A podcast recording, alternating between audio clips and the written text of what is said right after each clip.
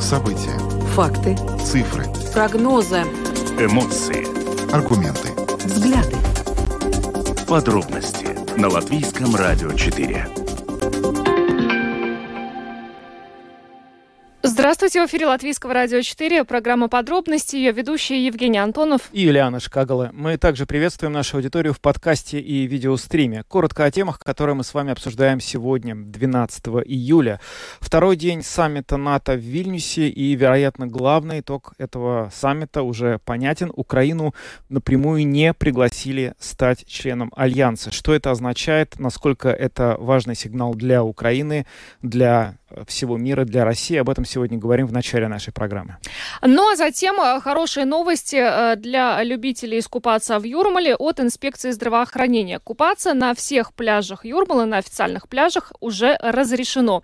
Но э, что, собственно, это такое было? Почему возникла ситуация, когда на большой части побережья был установлен запрет на купание? Сегодня в этом вопросе наш коллега Андрей Хуторов разбирался вместе с научным обозревателем ЛР-4 Константином Константином Ранксом, и мы вам представим этот комментарий для того, чтобы понять э, действительно, что это такое было и может ли это повториться. Ну а после этого попробуем разобраться в еще одной важной проблеме, которая очень давно беспокоит Латвию и пока не имеет решения. Это пьяные водители, вождение за рулем в нетрезвом состоянии. Прозвучало предложение, что для того, чтобы побороть, наконец, это явление, нужно наказывать не только тех, кто сел за рулем выпив, но и пассажиров того человека, кто оказался за рулем пьяным. И мы сегодня проведем интерактивный опрос и хотим узнать вашу точку зрения. Должны ли пассажиры нести ответственность за пьяных водителей? Телефон прямого эфира 67227-440 и также пишите нам на WhatsApp 28040424. Борщевик э, огромная проблема не только для Латвии, но и для других стран. И вот по последней информации 11 тысяч гектаров земли по всей нашей стране захватило это инвазивное растение, между прочим, опасное. А как с ним бороться и что в Латвии вообще делают для того, чтобы бороться с этим растением? А, подробности все э, в э, сюжете РусЛСМ, который мы сегодня э, тоже вам озвучим. Ну а видеотрансляцию нашей программы смотрите смотрите на странице Латвийского радио 4, LR4LV, на платформе РусЛСМ ЛВ и в Фейсбуке на странице Латвийского радио 4, на странице платформы РусЛСМ. Слушайте записи выпусков программы «Подробности» на крупнейших подкаст-платформах. Наши новости и программы можно слушать теперь и в бесплатном мобильном приложении «Латвия с радио». Оно есть в App Store, а также в Google Play. Ну а теперь обо всем по порядку. Подробности прямо сейчас. Программа подробности на Латвийском радио 4. Начинаем с саммита НАТО в Вильнюсе. Сегодня второй день. Там сегодня активное участие принимает во всех переговорах президент Украины Зеленский. Но вот уже накануне вечером стало известно, что, собственно говоря, приглашение Украины в альянс э, страны НАТО делать пока не готовы. Uh, да, и uh, при этом генсек НАТО Йенс Столтенберг заявил, что Украина стала ближе к НАТО, чем когда-либо, но президенту Украины Владимиру Зеленскому такой исход саммита не понравился. И он, кстати, сделал после этого ряд ну, достаточно жестких заявлений, которые свидетельствуют о том, что позиция Украины далека от той позиции, которую на саммите озвучили страны Альянса. Сегодня днем в эфире программа «Открытый разговор» генсекретарь Латвийской трансатлантической организации Сигита Струберга, которая присутствует в Вильнюсе, э, передала ощущения участников саммита вчерашнего дня, когда стало известно о довольно резко негативной э, реакции Зеленского на то, что э, сближение того, на которое рассчитывал Киев с НАТО, сейчас пока у Украины не будет. Давайте послушаем. Мне кажется, достаточно интересная была реакция Зеленского, пока он еще вчера ехал э, на саммит э, с его достаточно громким твитом, где он назвал э, первые э, высказывания НАТО э, партнеров НАТО как абсурдными. Конечно, это э, в свою очередь вызвало некоторое негодование здесь среди партнеров, но в то же время, мне кажется, с другой стороны, э, не случилось ничего из того, что, э, что мож, ну, можно было Э, то есть это было очень ожидаемо, что даты не будут названы, не будет сказано, что завтра Украина э, член НАТО и так далее.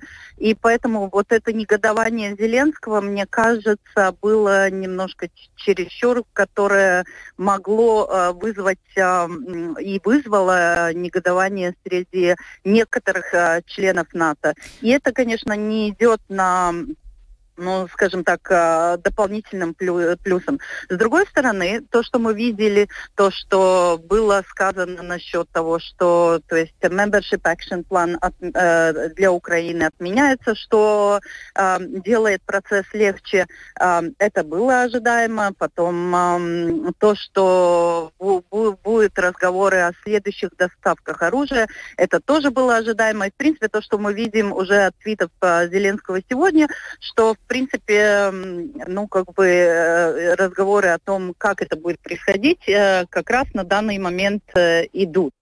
Сигита Струберга, генсекретарь Латвийской трансатлантической организации, сегодня из Вильнюса прокомментировала в программе «Открытый разговор», что происходит, собственно говоря, на саммите НАТО. А теперь хотелось бы обсудить, собственно, вот эти вот предварительные итоги саммита, что означает решение для Украины с политологом Бернером Ивановусом из Литвы. Бернер, здравствуйте. Э, добрый день. Ну, как нам оценивать то, что произошло? Вот э, тот факт, что э, есть несколько шагов в сторону Украины, очевидных с одной стороны, но с другой Киев явно не получил то, на что он очень надеялся, и испытывает некоторое разочарование. Да, все понятно, все логично.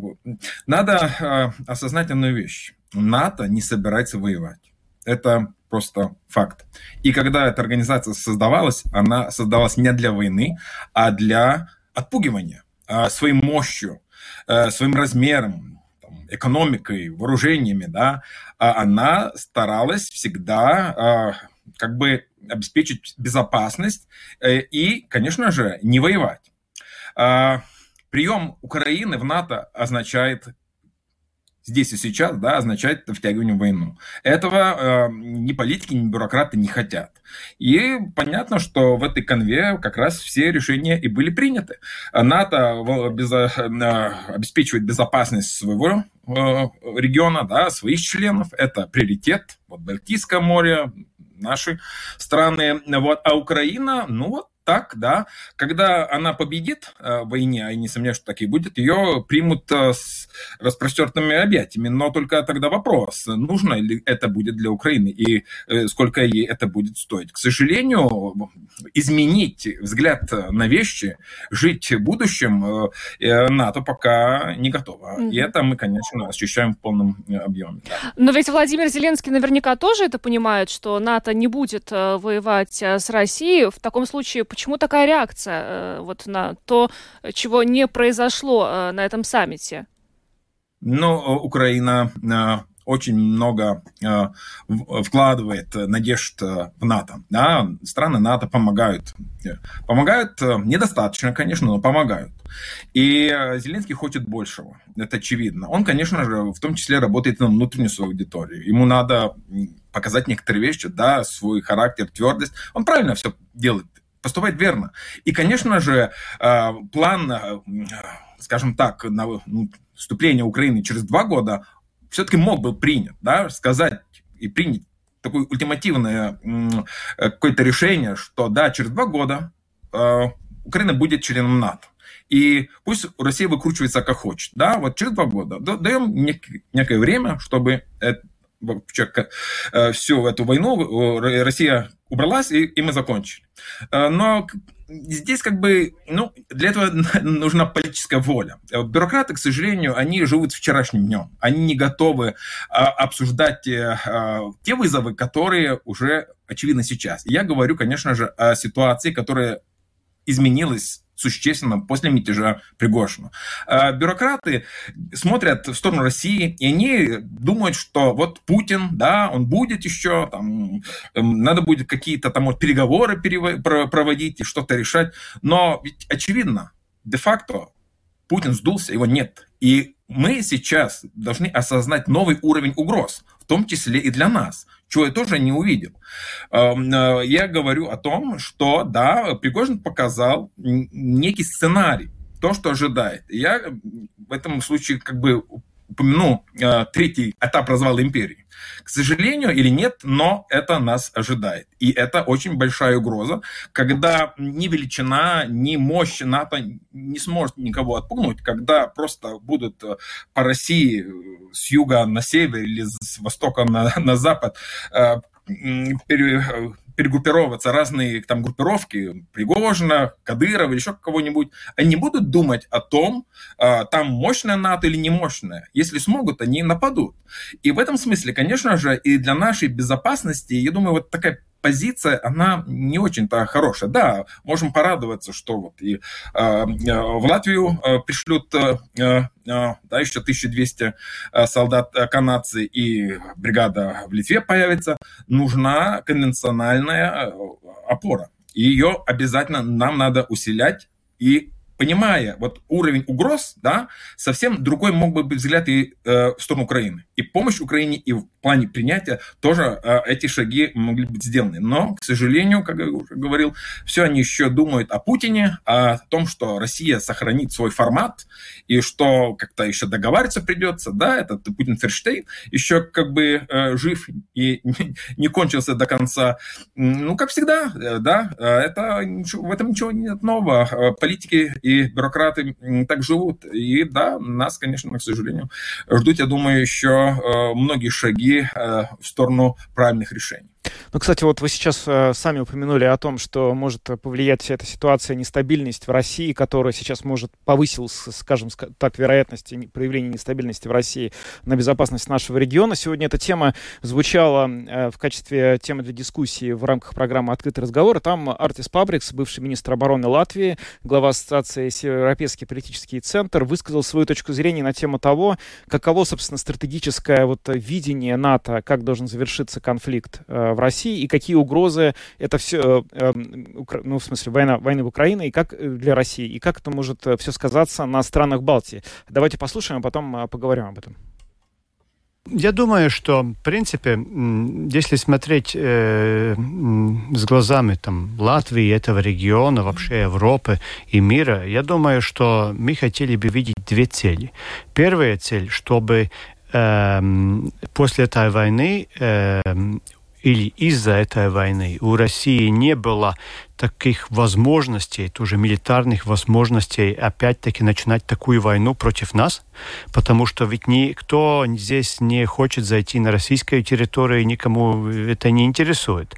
А второе, это посложнее, чтобы в российских э, головах, в головах в россиян не было больше этой имперской традиции, потому что многие другие государства этим уже проходили, там и французы, и великобританцы, и так так далее. А в России все-таки вот эти амбиции все-таки там есть внутри. И мы хотели, чтобы они как-то поменялись. Это будет намного труднее. Насчет распада это не только атомные бомбы. Э, мы ведь не хотим у границ Латвии видеть, например, там миллион русских беженцев. Нам этого не надо. То есть это означает, да, ну просто прагматично смотря, мы хотим, чтобы это государство там было, чтобы они, они сами собой занимались, и главное, чтобы нам не угрожали. Тогда мы можем и там э, заниматься экономикой, и продажей, и торговлей, и так далее. Главное, главное оставьте нас спокойно.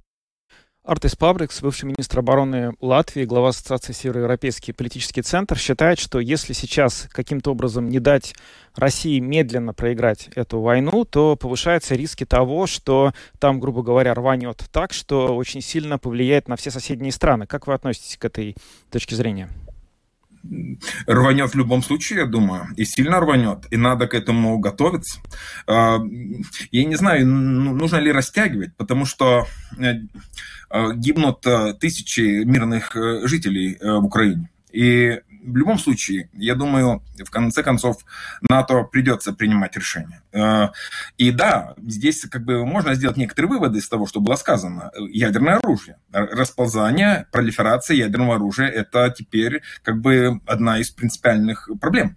Потому что и в Калининградской области, и в других регионах России, даже на Дальнем Востоке ядерного оружия есть полно. И как мы теперь знаем, Пригожин во время этого своего э, марша э, 24-го, он как бы тоже имел э, одной из целью захватить ядерное оружие и приближался к одному из хранительниц. Пока мы знаем немного об этом, но такая информация прошла. Так что, когда начнется, вот когда в полной мере все эти процессы, которые, я боюсь, что они неизбежны, а сейчас или через полгода, а может через год, или может три, триггернет как раз э, история выборов 24 года в России, тоже возможный сценарий, то тогда надо будет думать, что делать и какие тут мы имеем ресурсы для того, чтобы их вводить, э, в том числе и на территории России, чтобы обеспечить безопасность, безопасность ядерную. Ничего захватывать, никаких территорий никто, конечно же, не будет. Но, как вот было сказано, никто не хочет, чтобы это ядерное оружие расползлось и попало в руки террористов. Так что этот вызов тоже, он должен быть на повестке дня, и об этом нужно говорить. Но, по-видимому, пока еще как бы вот так официально, бо... не знаю, боятся или не боятся, или не хотят, просто, да, эскалация все еще тоже как такая фраза, она звучит, что не надо скалировать, надо подождать, пусть медленно умирает. Да, да вот вы сказали, что НАТО рано или поздно придется принимать решения. Вы можете конкретизировать, какие решения рано или поздно придется принимать НАТО? Что вы имеете в виду? Э, по втягиванию одну, какому-то все-таки в эту историю э, НАТО придется, я думаю, вмешаться. Mm-hmm. Потому что все-таки э, сейчас мы видим, э, э, Украине надо помогать. И надо помогать, чтобы этот конфликт завершился быстро. Не через год или не через два, не через три, а, а быстро. Ну, я говорю, наверное, полгода в перспективе и подобных вещах. Э, вот, так что втягивание, оно может быть э, на разном уровне. Это может быть и вооружение, это могут быть пилоты, это может быть закрытое небо, потому что мы видим, что Украине очень сложно э, воевать без авиации проводить операции 21 века без авиации ну, невозможно. А НАТО заставляет Украину вести войну 20 века против э, укрепленных районов. Это страшные жертвы, и это, как мы видим, обстрелы мирных городов. Э, это месть, которая не имеет никакого смысла военного, но это имеет смысл как бы э, вот, такого мстительного, да, Путина он хочет такой сатисфакции, вот с этим надо кончать. Вот, так что не надо бояться Путина, как крысы, которые там в углу, да, он показал очень ясно, что жить он хочет, что он убежит при любых обстоятельствах, когда ему э, возникнет э, опасность, мы видели, как он э, убежал во время путча, э, этого, ну, путча или, скажем так, мятежа э, Пригожина или на Валдай, или там Петербург, неважно, он убежал, он не шандарахнул, и армия стояла и наблюдала, а, по-видимому, даже и поддерживала, потому что Герасимов и Шойгу вся армия лютой ненавистью ненавидит, как, как и остальные. Так что в этом смысле а, Путин не тот, кого нужно бояться. Это не какой-то там Мефистофель, не какой-то там ужасный мифический злодей. Это просто гопота из подворотни, и так его надо оценивать. Так что в этом смысле эти страхи, э, которыми полнится НАТО и там разные, э, скажем так, кулуары, э, они, очевидно, не имеют никакой по собой основы. И вот эта история с Пригожинским мятежом, она должна была открыть глаза окончательно. Надо было, надо уже понимать, да, кто такой Путин, что он как политический субъект кончился, и что надо думать о постпутинской уже России. Она практически уже наступила. И да, я понимаю, что западные политики не хотят гражданской войны в России, но э, от их хотелок э, сценарий не зависит. Если мы сейчас будем оценивать ситуацию там полтора года назад и сейчас в плане да, развала, распада, энтропии России, мы понимаем, что мы идем по этому, да, в этом направлении, Россия идет в этом направлении, а не в другую сторону. И нет никаких предпосылок для того, чтобы это изменилось. Так что в этом смысле э, надо просто ту реальность принять. И да, перестать пугать размером и номенклатурой вооружений, а э, показать ее в деле. Спасибо вам за комментарий. Это был Бернарос Ивановус, литовский политолог, который рассказал нам о том, как, собственно говоря, идет, проходит и каким итогом при, приходит саммит НАТО, который в эти дни завершается в Вильнюсе. Спасибо, до свидания. Ну что ж, а мы на этом идем дальше.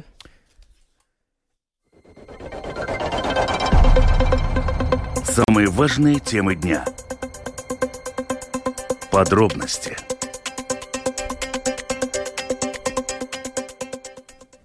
вернемся в Юрмалу. Мы обсуждали уже на прошлой неделе, что инспекция здравоохранения запретила купаться или не рекомендовала купаться на а, большой части побережья, на официальных а, пляжах Юрмалы.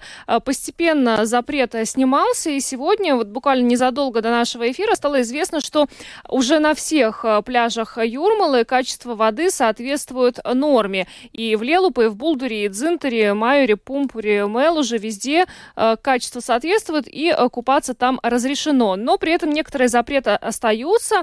А, рекомендация не купаться в Колке Талцинского края и в Саласгриве Лимбушского края остается в силе до сих пор, пока не станут известны результаты лабораторных анализов воды. Но открытым остается вопрос, почему такая ситуация вообще возникла, потому что, ну, э, на, мо на моей памяти вот не было таких э, случаев, когда э, нельзя было купаться прям на огромном количестве э, пляжей и чуть ли не во всей Юрмале. Что, что на это повлияло?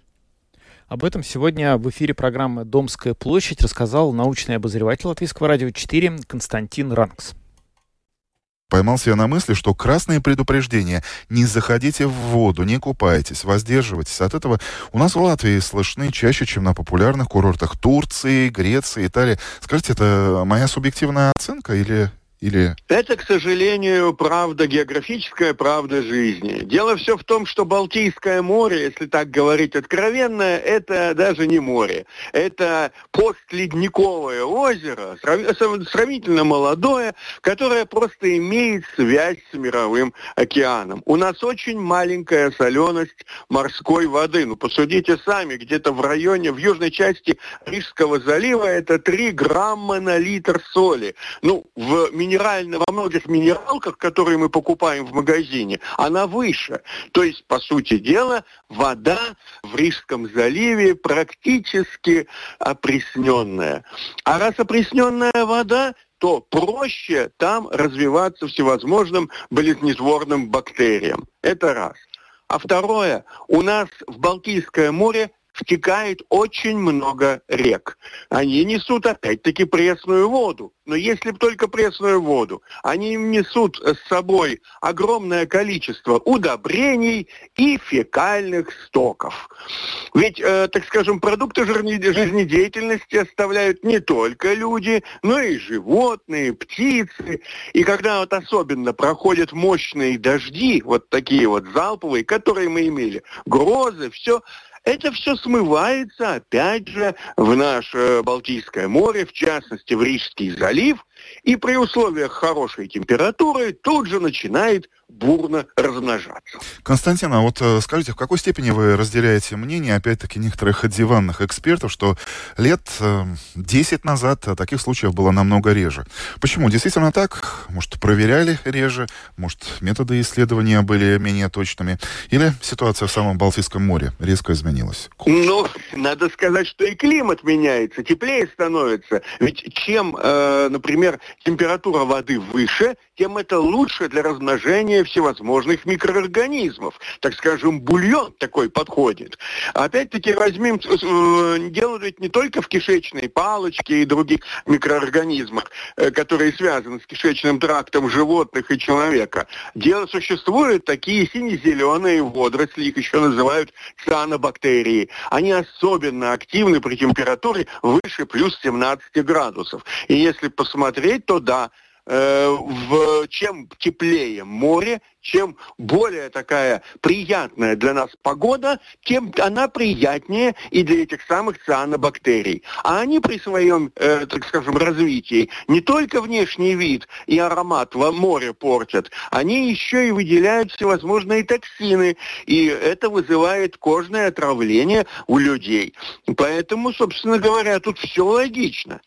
Для сравнения, Средиземное море – это море глубокое, море э, с соленостью 37 э, грамм на литр. А соленость Средиземного моря выше, чем соленость Мирового океана.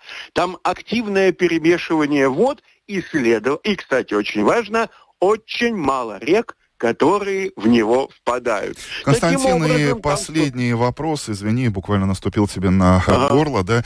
А, море как живой организм должно, казалось, самоочищаться, ну, или регенерироваться, да, как говоря научным языком, но, кажется, mm-hmm. делать это Балтике становится все труднее и труднее.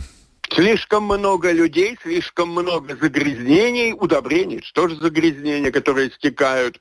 А море мелкое и, в общем, не очень-очень большое. Людей больше. И поэтому нужно понимать, что необходимо нам, чтобы было чистое наше море, нам нужно стараться, чтобы и суша тоже вокруг Балтики была максимально чистой. По большому счету, что мы здесь не бросаем на суше, оно обязательно скоро окажется в море, а мы в нем будем купаться. А, Константин Ранкс, научный обозреватель Латвийского радио 4, сегодня утром нашему коллеге Андрею Хуторову рассказал, что, собственно, произошло с морем, почему нельзя было купаться. Ну, очевидно, вот исходя из того, что Константин рассказал, а, такие ситуации будут. Это связано и с климатом, и с а, тем, что большое количество рек впадает в море. Это и удобрения, и фекальные отходы, которые попадают в море. Остается следить за информацией на сайте инспекции здравоохранения для того, чтобы знать, где купаться можно, а где нельзя. Но, кстати, вот, э, например, если мы говорим о Риге, то, э, несмотря на то, что был запрет э, купаться там на побережье, все-таки достаточное количество мест официальных, где таких ограничений не было. Так что можно справиться даже с такими запретами. На этих выходных фестиваль позитива с Фриги, уж не знаю, изменится ли ситуация. А, Даугаве думаешь? Ну, надеюсь, что нет. Я тоже. Да, ну что, мы поговорили об отходах и о Юрмале, но теперь нам нужно поговорить об еще не менее важной, а может быть даже еще более важной теме в свете того, как часто мы к ней, в общем, возвращаемся. Это пьяные водители за рулем. Латвийское радио 4. Подробности.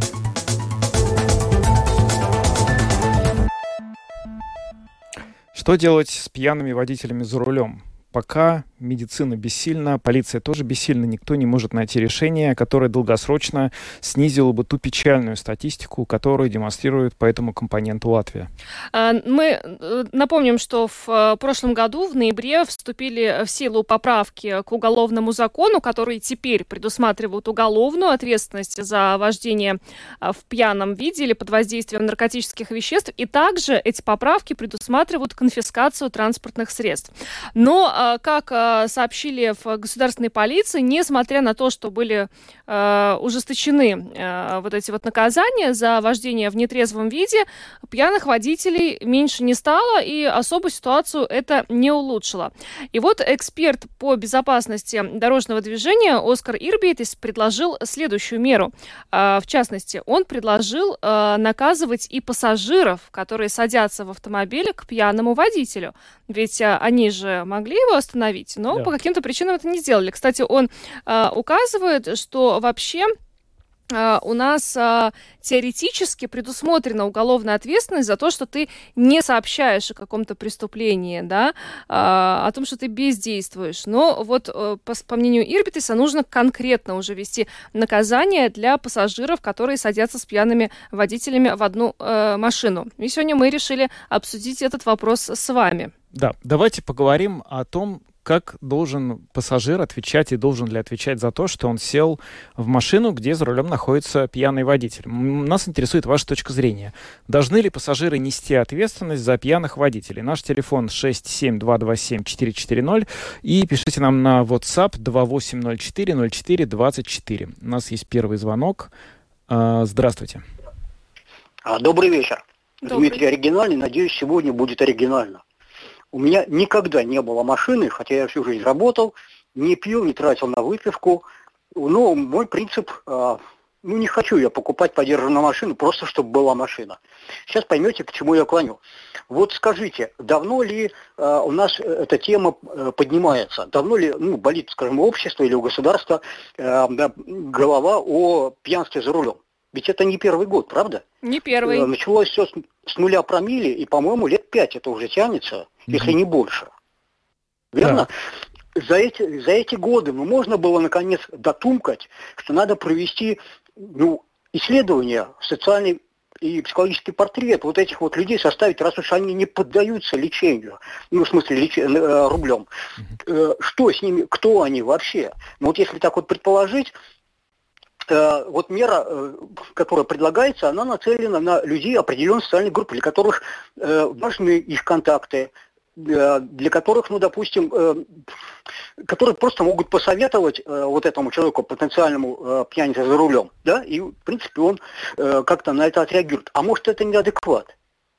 Где, в принципе, ну не так же это дорого. И можно было бы вообще просто, вот, кстати, сейчас будет предложение, каждый, кто попадается по результатам алкотестирования на штраф, ну, сейчас вот по новой статье, и тем более решение э, води, э, автомобиля, еще так далее, да, обязательно э, порядком проходит вот это подробнейшее э, психологическое исследование.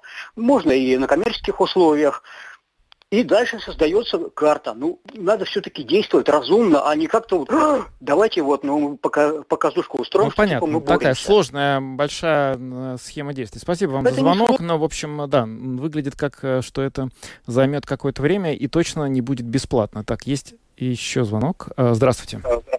Э, добрый день. Не знаю, что до меня говорилось, но просто мое отношение такое, что в первую очередь, если кто-то там будет отвечать за выпивший, не выпивший водитель, то значит нужно, прежде чем нанести на него ответственность, определить параметр, как он может определить э, степень опьянения э, водителя. Потому что даже полиция берет тест а без теста извините, все незаконно, поэтому мы не знаем, у него там полтора промилле, промилле, 0,6 или 0,3. Ну давайте представим себе ситуацию, что вот э, водитель до такой степени пьян, что это очевидно, это не как, нужно доказывать. Ну, Или этом, они вместе, этом, например, э, находились на каком-то празднике, и человек здесь, видел, что... Здесь, здесь, здесь, здесь я согласен, это как раз хотел добавить, что да. единственное, когда явно очевидные признаки опьянения, тогда, наверное, можно было бы угу. типа на человека сказать, но родственник не скажет, скорее всего, не позвонит, и если попадутся вдвоем с родственником, тогда оба, соответственно, будут наказаны, есть сложность. Самое главное определение степени опьянения, потому что у нас до 0,5 промила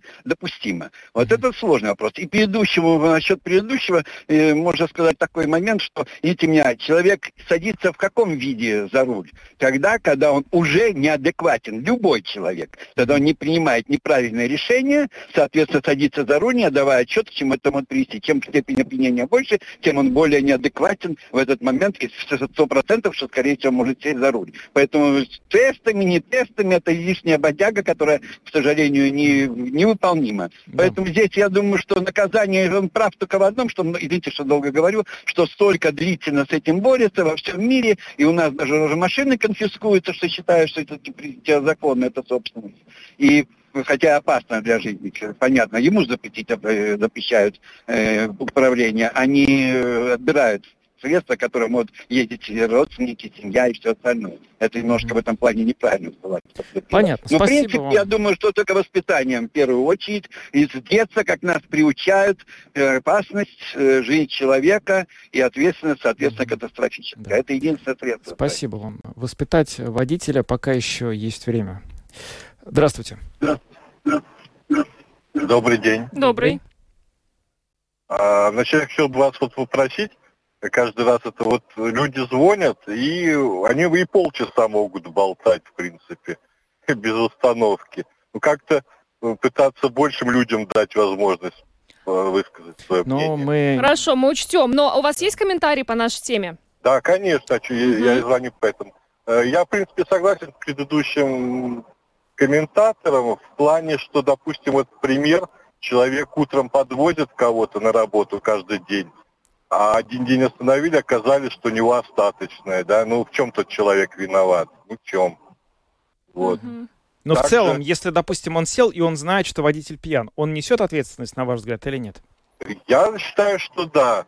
Э, ну, видите, смотрите, вот конфискация машины, там же вообще, э, в принципе, наказывается семья, по большому счету, человека. И неважно, вообще были они рядом или не были, а может быть вот с женой поймали, машину конфисковали, разве она не наказана вместе с ним? Угу. Да, ну жена По... да, жена угу. наказана. Поэтому...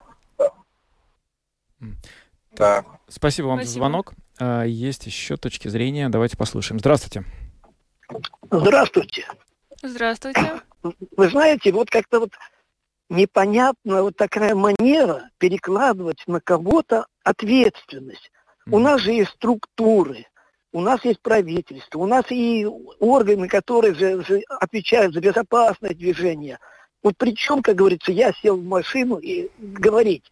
Вот, вот подняли бы вы другие темы, такие, как у нас население гораздо меньше двух миллионов, 100 депутатов сидят. Как-то вот Почему вот кто-то должен отвечать, а не правительство, не чиновники? Вот mm-hmm. что меня просто... Ну, ну вы знаете, мы разные вопросы обсуждаем. Спасибо вам за то, что позвонили, но, с другой стороны, ну как, мы же не можем...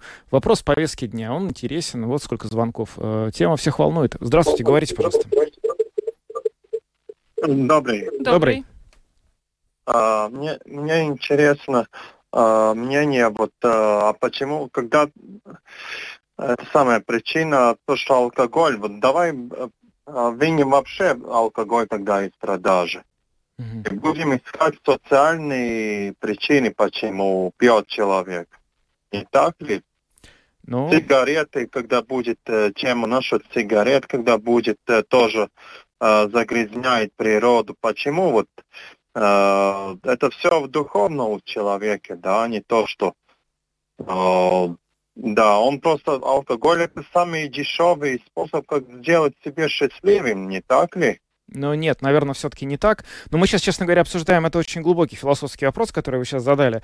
Понимаете, отличие алкоголя ну, от да, тех же сигарет в том, это... что алкоголь, когда человек пьяный садится за руль, он угрожает не только своей жизни, не только жизни пассажиров, но и жизни огромного количества Ладно, людей вокруг почему? него. Почему?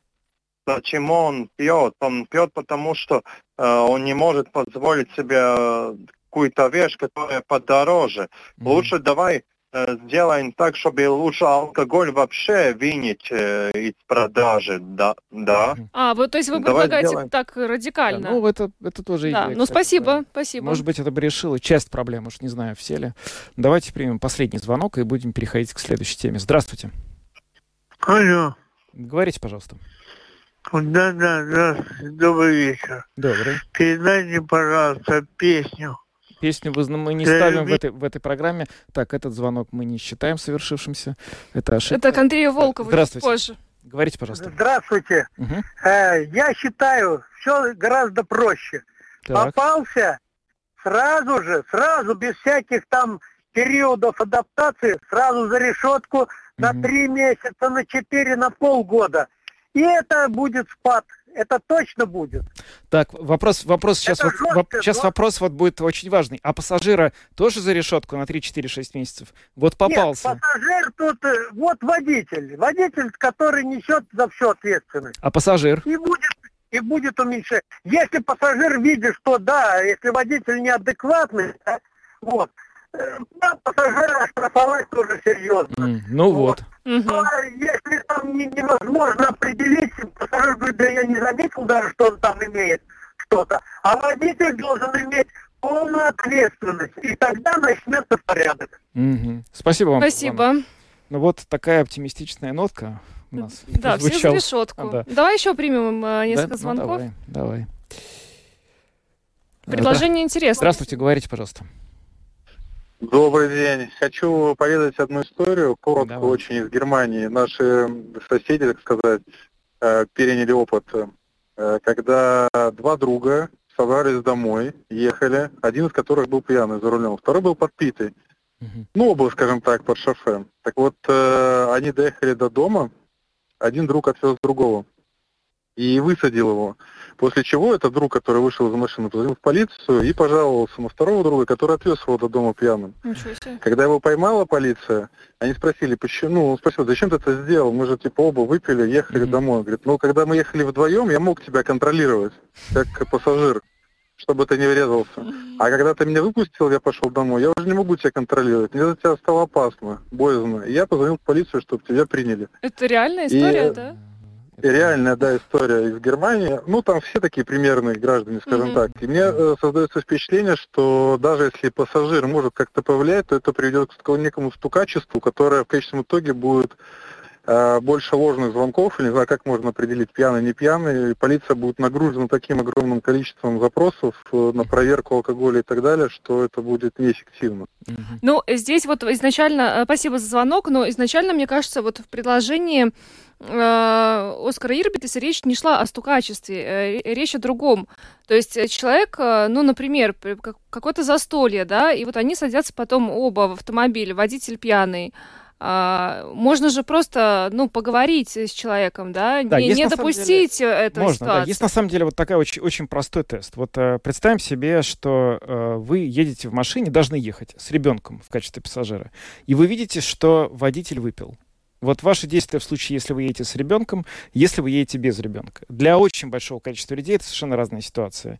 Он в первом случае не сядет никогда, а во втором случае он сядет часто, если ему, он считает, что это надежный водитель, он немножко выпил. И вот здесь где-то проходит эта вот тонкая грань, которую, видимо, в этом предложении пытаются как-то подчеркнуть, что, что пассажир так или иначе, он осознает, что он садится в транспортное средство, которое может стать на дороге орудием убийства. Давайте да. называть вещи своими именами. И это на самом деле не очень хорошо. И речь идет о том, что должны ли такие люди нести за это ответственность. Вот, собственно, и все.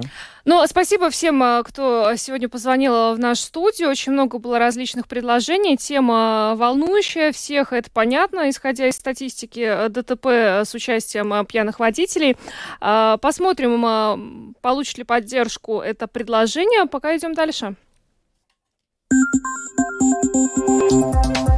Самые актуальные темы дня. Подробности. О борщевике поговорим. Э, растение, с которым э, борются уже давно, но не всегда успешно. И вот э, стало известно, что 11 тысяч гектаров земли по всей Латвии захватил этот самый борщевик. Это опасное инвазивное растение. Если его не уничтожить, оно само уничтожит все вокруг. И самоуправление продолжают с ним борьбу, штрафуют владельцев территории, на которой растет этот вредоносный вид. Но как успехи в этом узнала журналист РУС ЛСМ Евгения Копылова. Борщевик для Латвии и не только это инвазивный вид. Страна борется с ним десятилетиями. Но, как видите, пока безуспешно, так как сейчас я стою посреди огромного поля этого растения. Вырасти оно может аж до 4 метров. Но если вы такое видите, лучше не подходить. Борщевик для человека опасен, он может вызвать химические ожоги. Распознать его можно по фиолетовому стеблю. Если видите такой, точно лучше не трогать. Сейчас по всей Латвии борщевик растет на территории площадью 11 тысяч гектаров. Он есть во всех самоуправлениях, кроме Венспилса. В Салкрасте всего в двух местах, а, например, в Кековском крае в 155. Э, Наши специалисты признали покос более доступным методом борьбы для самоуправления, оценив все обстоятельства и стоимость других работ. Пока мы не использовали другие методы, кроме своевременного и регулярного покоса. Борьба и мониторинг происходит более 10 лет. Нужно признать, что пока нам удается сдерживать распространение. Может быть, где-то немного удается уничтожить борщевик.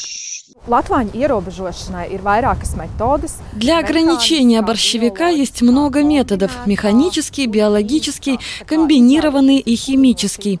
Выбрав какой-то метод, можно побороть борщевик, так как человек сильнее.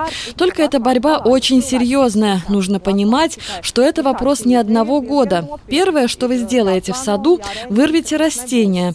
Можно полоть каждую вторую неделю, но тогда нужно защитное стекло.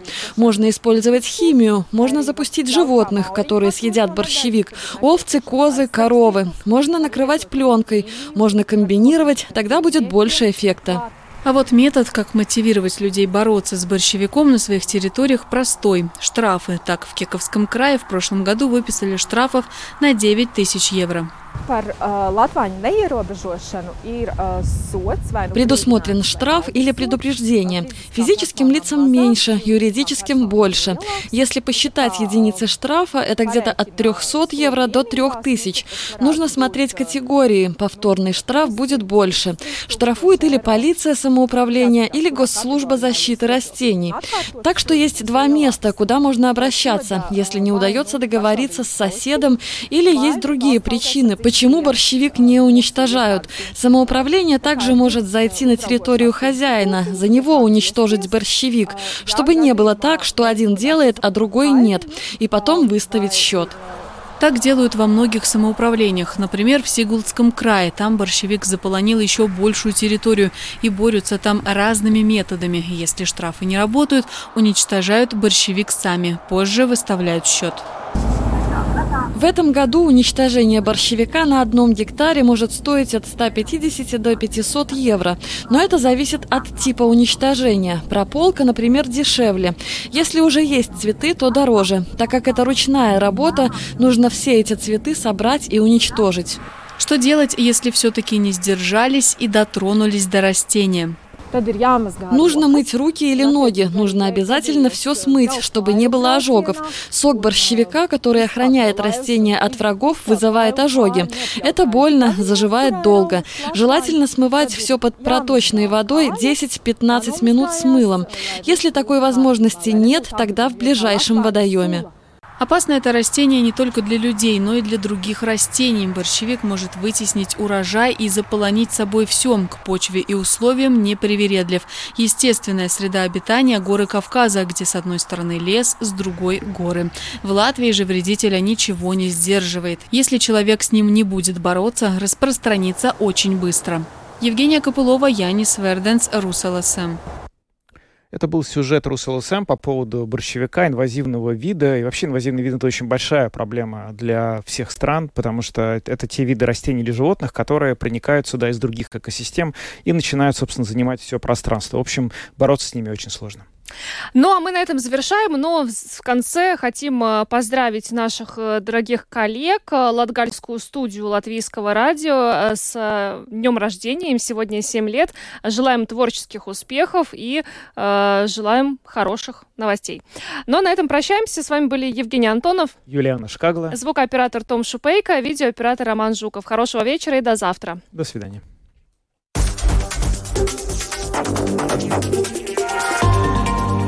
Латвийское радио 4. Подробности по будням.